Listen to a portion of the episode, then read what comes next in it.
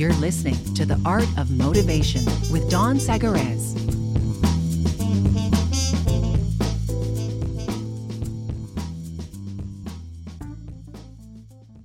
The best thing for being sad, replied Merlin, beginning to puff and blow, is to learn something. That's the only thing that never fails. You may grow old and trembling in your anatomies. You may lie awake at night listening to the disorder of your veins. You may miss your only love. You may see the world about you devastated by evil lunatics, or know your honor trampled in the sewers of baser minds. There is only one thing for it, then to learn. Learn why the world wags and what wags it. That is the only thing which the mind can never exhaust, never alienate, never be tortured by, never fear or distrust, and never dream of regretting. Learning is the only thing for you. Look what a lot of things there are to learn. T. H. White, The Once and Future King. One of the first things I tell my students on the first day of class is simply this The single most detrimental thing to happen to the field of hospitality and tourism is the Food Network. You see, the Food Network, entertaining as it may be for foodies, which incidentally is another term I hate, has clouded the vision and perceived reality of young students everywhere. Each and every one believes, whether they admit it or not, that they will become famous in the field. Whether they study or not, they think that they, if the stars align, and if they create the right image or the right recipe, will become the next Food Network god. I suppose that this is as probable as any other scenario. Luck and timing have led people to many unique and exciting situations in life. But my role as their professor, their teacher, their instructor is to deal in realities, to bestow upon them the knowledge I have, using the tools of the trade and the life experiences of those who have succeeded in our field and who have been published in the multitude of media that exists. My role, and according to the definition of teacher, is a person who provides education for students. That's it. I was honestly expecting more. But I realized finally, and in the words of Albert Einstein, I can never teach my pupils. I only attempt to provide them the conditions in which they can learn. I should preclude any of the forthcoming dialogue by stating that I am not a formally trained teacher, that I never felt it to be a life calling. I am most certainly an educated man with degrees from multiple post secondary institutions. I also possess what is perhaps the most important degree of all, the one I received from the School of Hard Knocks. This, ironically, is the degree that my now current employer was most interested in upon meeting me. I do understand now why this is. I could not in good faith discount in any way, shape, or form the value of Teachers College. I have many associates who have worked long, hard, and diligently to obtain their degrees and to earn the right and privilege to teach and train today's youth who will become tomorrow's working professionals. Their success lies in the quality and expertise of the teachers in our society and in our various systems. This begs, of course, the question what makes a good teacher? And what motivates one to want to become a teacher in some capacity? Hello, everyone, and welcome to another installment of The Art of Motivation. We record here at peachgallery.com in the dynamic and beautiful Peach Gallery, nestled in the heart of Toronto's Little Italy.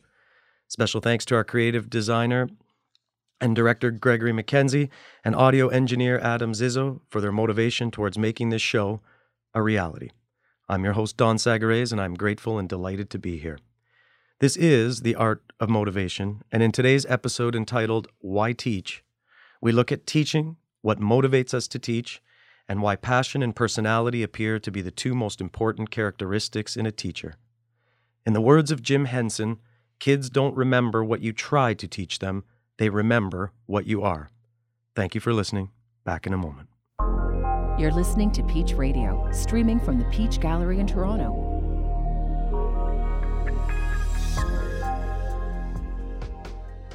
A recent article I came across online written by Barnaby Lenon, former headmaster, Harrow, and chairman of the Independent Schools Council, tells us there is more to being a good teacher than classroom skills. And I agree. He goes on to tell us that in addition to some degree of formal education and training, that teachers have four main characteristics. First, they love their subject and have excellent subject knowledge. This has been proven to be at the top of the list in numerous research studies. This is the reason that some schools are happy to appoint an excellent candidate in a subject like physics, or in my case, hospitality and tourism, even if they, or rather we, don't have a teaching qualification. We are classified as unqualified, even though we possess the most important qualities of all passion and enthusiasm. Good subject knowledge matters not only because at the top of your range you need to be able to evoke intelligent and emotional responses from students, but also because teachers with knowledge and passion and enthusiasm tend to make lessons for students more interesting. Secondly, Barnaby tells us that we need to have the right personality. Teaching is partly acting, and acting ability helps greatly. Above all, you need to be able to control a class, and without discipline, nothing worthwhile can be achieved. So that means that good teachers are those whom students will respect and slightly fear if necessary. Students know the teacher will notice if they are misbehaving or if their work is incomplete or copied from another child and will take action. But the best teachers are not disciplinarians. They are, as it is said, a velvet hand in an iron glove. Students come to know over time that they are warm and generous, but they are not to be trifled with. There are other personality traits that matter too. Good teachers are very hardworking, putting a huge effort into preparing lessons, marking work, and giving extra time to students who need it.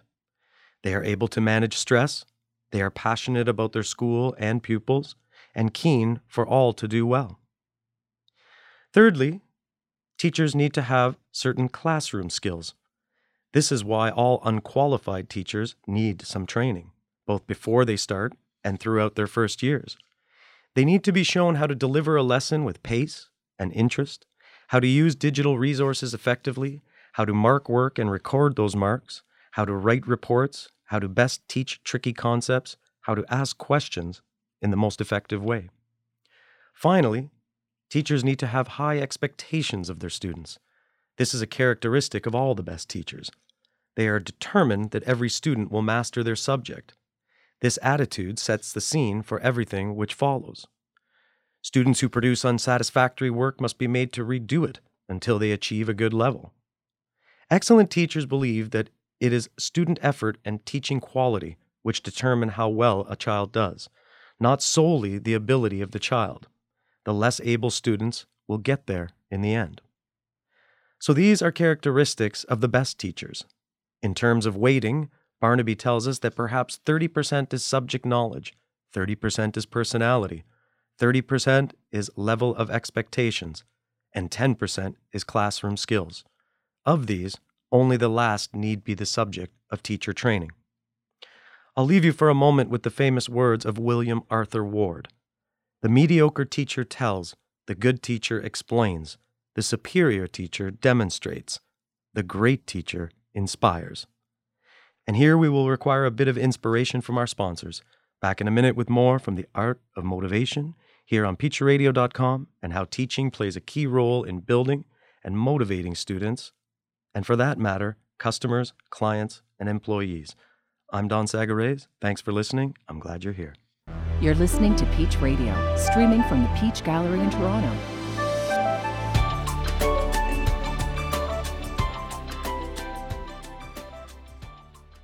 Welcome back, ladies and gentlemen, to the Art of Motivation here at peachradio.com, nestled in the dynamic and beautiful Peach Gallery in Toronto's historic Little Italy. Today we are talking about teaching and why teach. I'm Don Sagares, and I'm glad you're here. We have been discussing teaching and the motivation for teaching others, but let's discuss expectations for a minute. My expectations are, admittedly, very high. Too high, I'm told. I have seen young students crumble, literally, when I pull my red pen from my breastcoat pocket to mark their papers.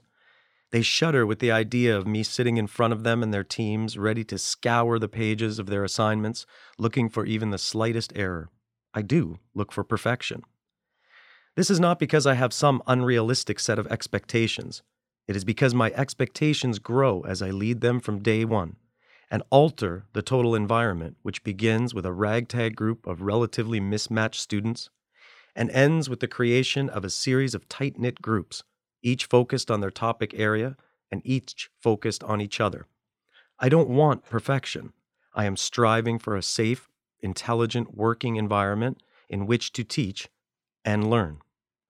For better or worse, and many of them will tell you worse, one of my key goals in my classroom environments is to ensure they create teams based on the groups they arrive in. These teams are inevitably to show them firsthand a sample of what it will be to work in a department at the corporations they will inevitably end up working at. I teach them at the outset that there is a difference between a group and a team, and that I am charged ultimately with being the team leader. I tell them, therefore, that they are accountable not only for themselves, but for each other, all others, including those not in their core group. While a group is defined as having individual accountability, performance goals set by others, work within achieved boundaries, individual work products, and independent administration, a team is defined as having shared leadership roles, mutual and individual accountability, a team vision, performance goals set and shared by the team, and an environment where there is mutual feedback and active problem solving. This is all well and good, but as we know, teams are often difficult to form. It takes time for members to learn how to work together, time that a typical college semester does not even afford. But it is my responsibility, in whatever time I have as a teacher, to make them understand that teams win or lose together. It is my role, therefore, to be a good teacher leader. It is my job to create an ambitious vision of success for students. I found by accident recently an article by Dennis Sparks. In this new paradigm, teachers see themselves as leaders of cooperative student teams rather than as instructors of individual students who will compete with one another for grades and their teachers' attention. In such classrooms, all students and their families feel responsible for the success of every student and do everything to ensure it. To do this effectively, he continues, we must, as teachers, adopt a conceptual frame in which we view ourselves as leaders of teams of students and develop the knowledge and skills required to be successful team leaders. Here, ladies and gentlemen, we require a bit of leadership from our sponsors.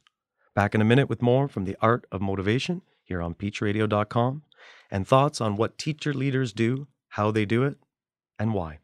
I'm Don Sagares. Thanks for listening. I'm glad you're here. This is Peach Radio.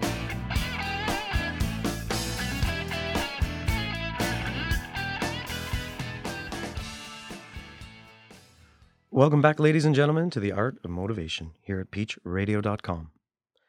So, what do teachers and teacher leaders do? In one of the most extensive studies on the work of teacher leaders, Lieberman, Saxl, and Miles focused on what teachers actually did when they assumed leadership positions.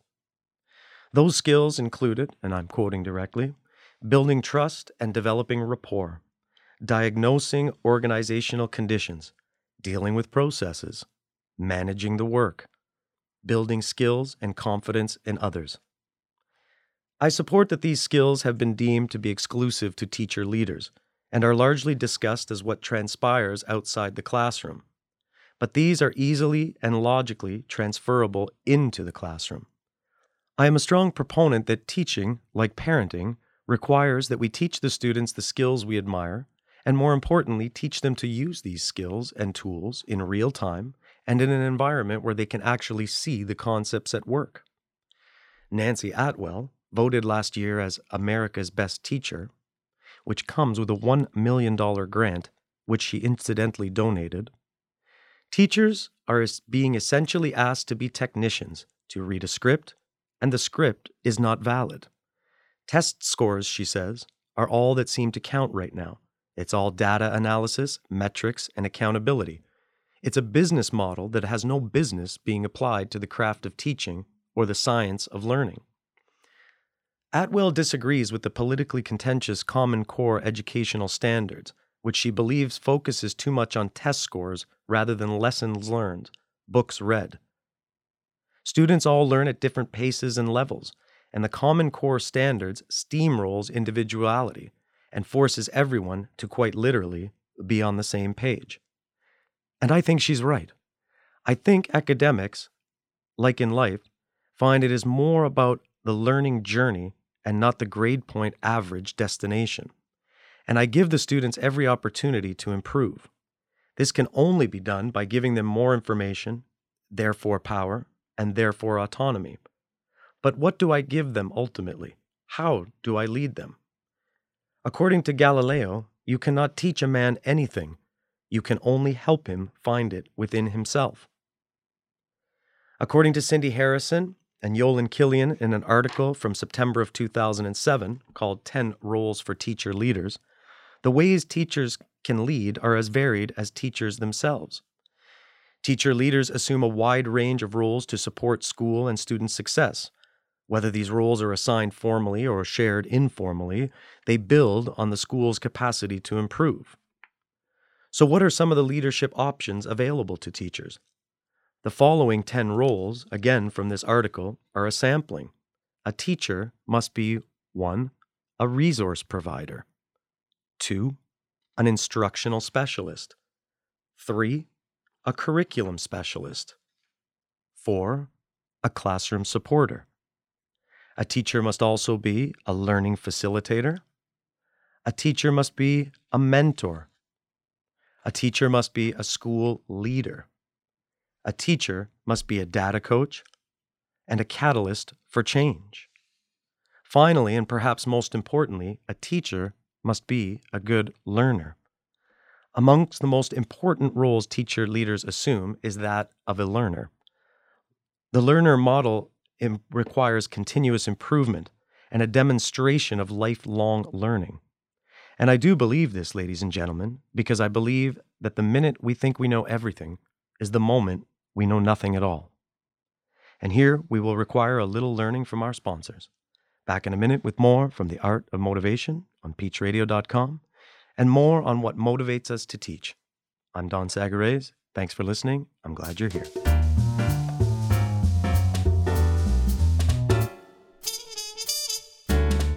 Thanks for listening to Peach Radio, streaming from the Peach Gallery in Toronto. Welcome back, ladies and gentlemen, to the Art of Motivation. Here at peachradio.com, nestled in the dynamic and beautiful Peach Gallery in Toronto's historic Little Italy. Today we are talking about teaching and why teach. I'm Don Sagarez, and I'm glad you're here. What motivates us to teach? Why teach? It's a simple question, really, but with hundreds or even thousands of answers. There are social reasons to teach, philanthropic reasons to teach, economic, and even diplomatic reasons to teach. Every child who would be better off with the guidance and care of a great teacher is another reason to become a teacher. Despite all these reasons, the most complete answer to the question, why should I teach, is simple and concise. I teach to make a difference. How, where, and to whom is really up to you. What I have found from my experience, however, is that ultimately I am motivated to teach so that I may lead and instantly impact students by helping them develop skills they need to compete in a challenging global market. Parents and colleagues will appreciate my work as they see students using these skills in their classrooms and in daily life. I teach so that I may inspire and go way beyond teaching facts and rather sharing knowledge with a captivated audience. I will use my imagination and my ingenuity to bring my subject to life in ways that I hope students will always remember.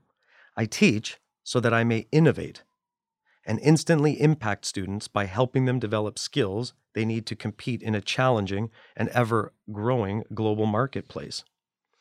But still, why consider becoming a teacher? What really motivates me? Teaching is a challenging job with many unique frustrations, but the rewards of teaching are numerable. Some of the many benefits, which, while all true, were found on a University of North Carolina website and include the following We teach to enjoy the experience and joy of making a difference.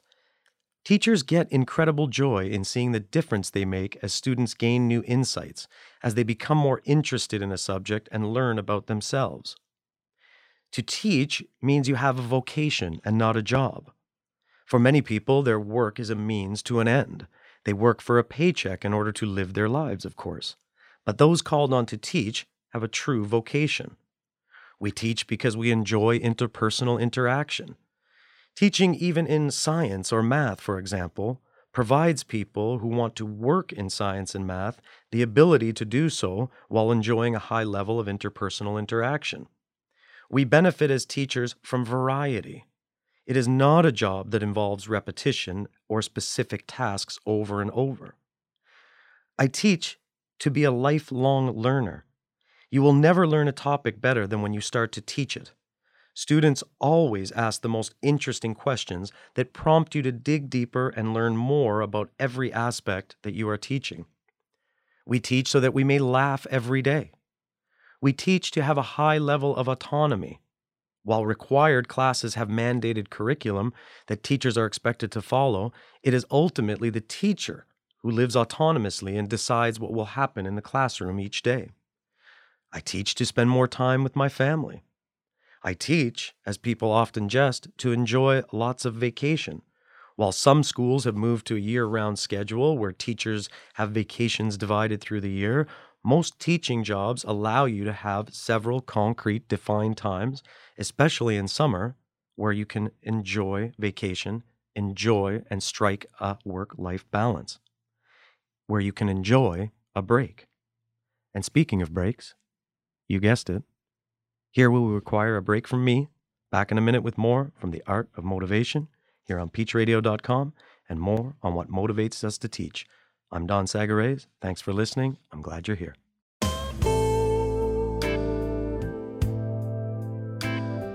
This is Peach Radio, streaming from the Peach Gallery in Toronto, Canada. Check us out on Twitter at the Peach Gallery.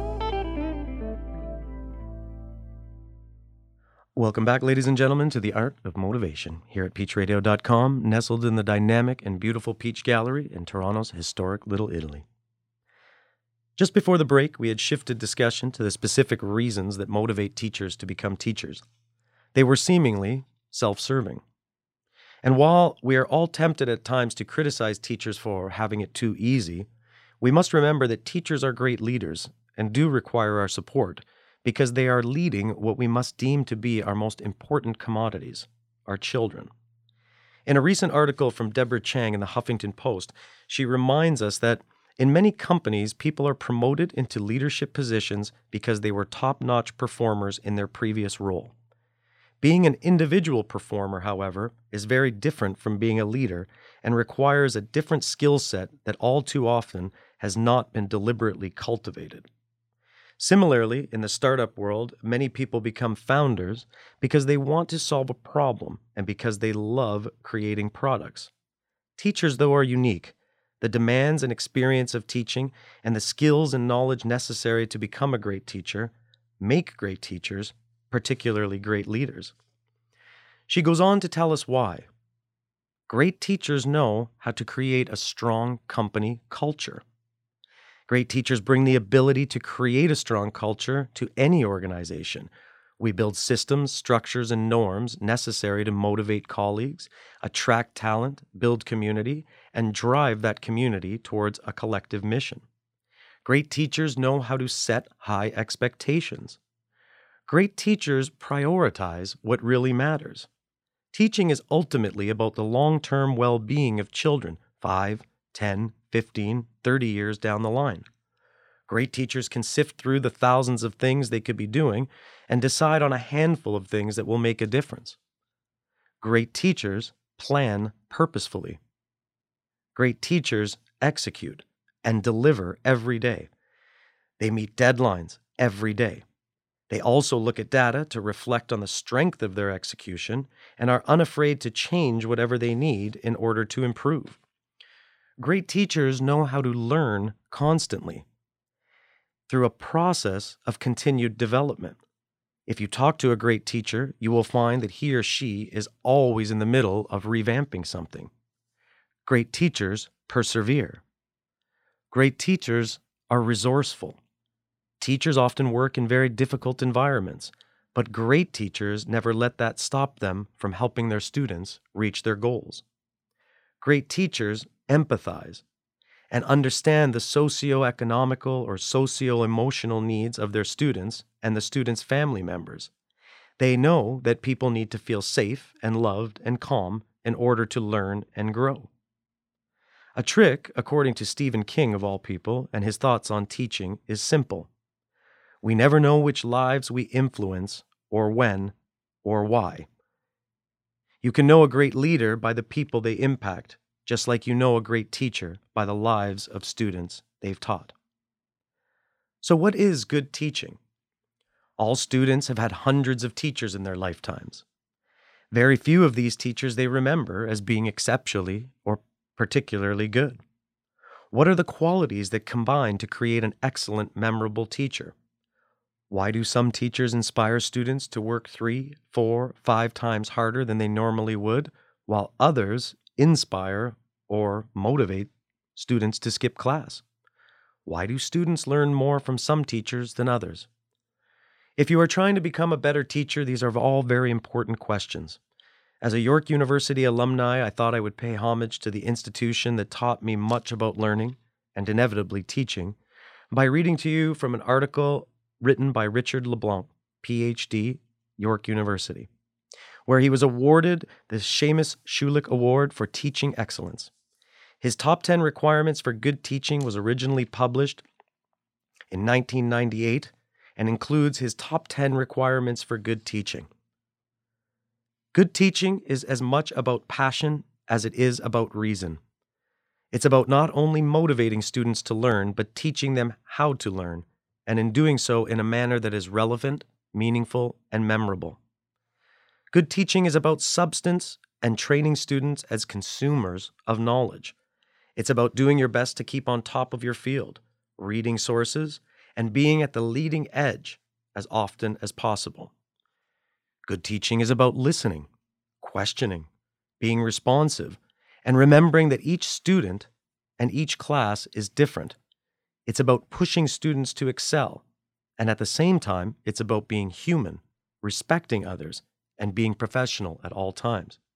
Good teaching is about not always having a fixed agenda and being rigid, but being flexible, fluid, experimenting, and having the confidence to react and adjust to changing circumstances.